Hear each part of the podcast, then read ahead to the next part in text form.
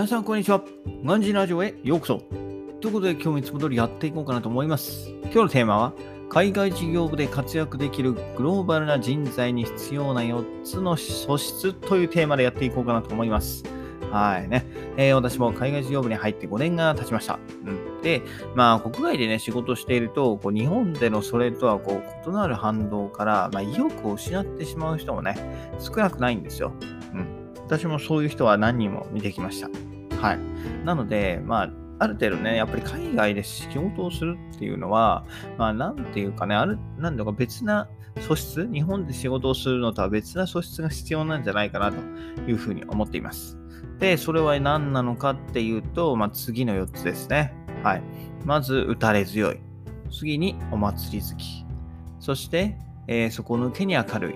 最後に、えー現地での生活を楽しもうとする。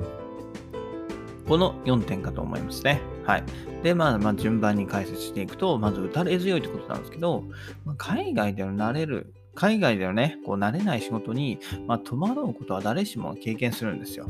で、えーこう自分のね、拙い英語に理解できない現地人っていうのは、もう聞こえよしのね、舌打ちとか、ため息って当たり前なんですよ。本当に、あの、日本だと絶対やんねえよっていうぐらいもう舌打ち、平気で舌打ち目の前でするし、なんならため息わかんないからって言って、へーってため息つくしね。もっと大きな声、大きな音でですよ。うん。ね。だから、こう、うん。かなりね、精神面が強いかなと思うんですよ。はい。で、仮にね、えー理解してくれたとしても、えーその実際にね、仕事してくれるかどうかはまた別な話ってことで、またね、えー余計に疲れちゃうと。はい。うん。っていうね、なんかいろいろハードルがあるんですよ。大きいんですよ。あ大きいハードルがたくさんあって、まあ日本での仕事のやり方が通用しないっていう方が、まあ多いんですよね。えー海外での仕事では。はい。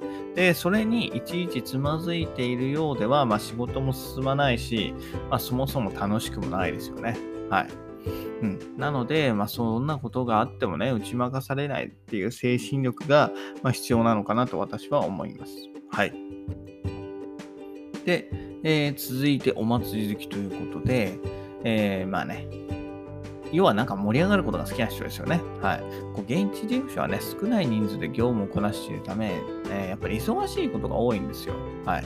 で、まあそんな中だと、まあ忙しい、仕事だけでね、息抜きする機会っていうのがなくなっちゃうんですよね。はい。で、まあどこかに行こうにも、まあ一人ではね、危ない地域だったりもあるんで、さすがにちょっと一人だと安全面も心配があると。といったところで、まあ、同僚にね、会社の同僚だったりに積極的に声をかけて、まあ、週末観光行ったりね、そう買い食材の買い出しとか、えーいろいろそういうね、企画できる人、はい。みんなで出かける機会を積極的に作っていける人が、まあ、重宝されるかなと思います。はい。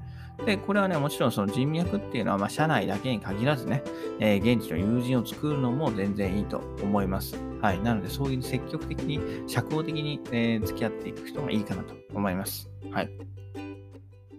で、続いて、底抜けに明るいっていうところなんですけど、外国ではね、こう知らない人同士で挨拶をしたり、まあ、時にはたわいもない会話をするのが当たり前なんですよ。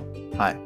で、日本、ね、日本人だとついついこう挨拶されたにもかかわらず、えー会釈で返したり、あとは無視したりってすることあると思うんですけど、まあ、それはね、相手に失礼なんですよ。はい。やっぱり挨拶されたら挨拶を返す。何か話しかけられたら、まあ、機嫌が悪くても、まあ、話に乗ってあげると。まあ、そうすることで、まあ、お互い仲間意識が生まれて、まあ、有事の時に助けてくれたりするんですよね。はい。うん、例えば同じね、マンションのエレベーター使ってるとしたら、この人同じマンションに住んでんだなって向こうも認識してくれるわけですよね。で、何かあった時に助けてくれたりとか、はい。えー仲間としてね、認識してくれるんで、はい。えーうん。襲われた時にね、助けてくれたりとか、はい。そういうのがあるわけですよね。エレベーターね、重い荷物持ってた時、エレベーターのドアを開けてくれたりね。はい。えーリフトではエレ、エレベーターのドアは手動ですからね。手動なんで、はい。引き戸だからね、ただの。はい。だから、そういう時にね、えー非常に、えー仲がいいっていうのは、えーいいと思います。はい。なので、こう現地でのコミュニティを大切にする気持ちが大事です。はい。大事かと思います。うん。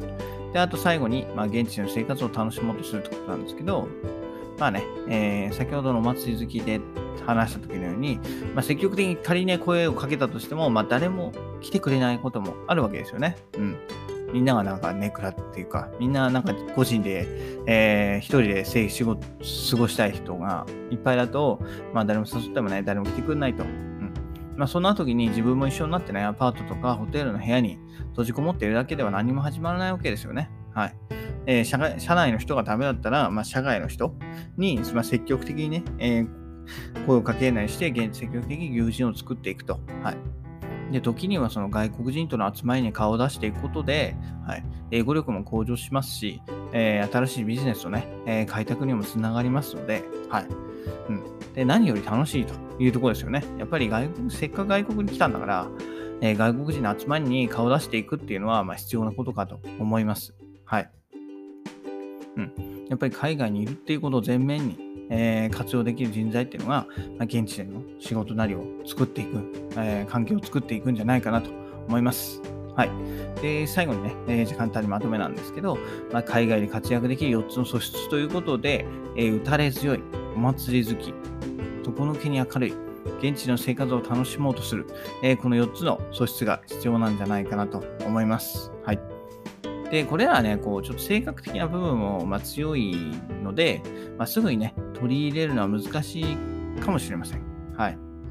ただね、こう、一番の打たれ強いっていうのはね、もうぶっちゃけ現地の生活になれれば、えー、問題になりませんし、まあ、その他のね、えー、お祭り好きだったり、底抜けに明るい現地の生活を楽しもうとするっていうのは、まあ、その時の状況判断で、こう、より良くしよう、楽しくしていこうという気持ちがあればね、えー、少しずつ、え、そっちの方向に向かっていくかなと思います。はい。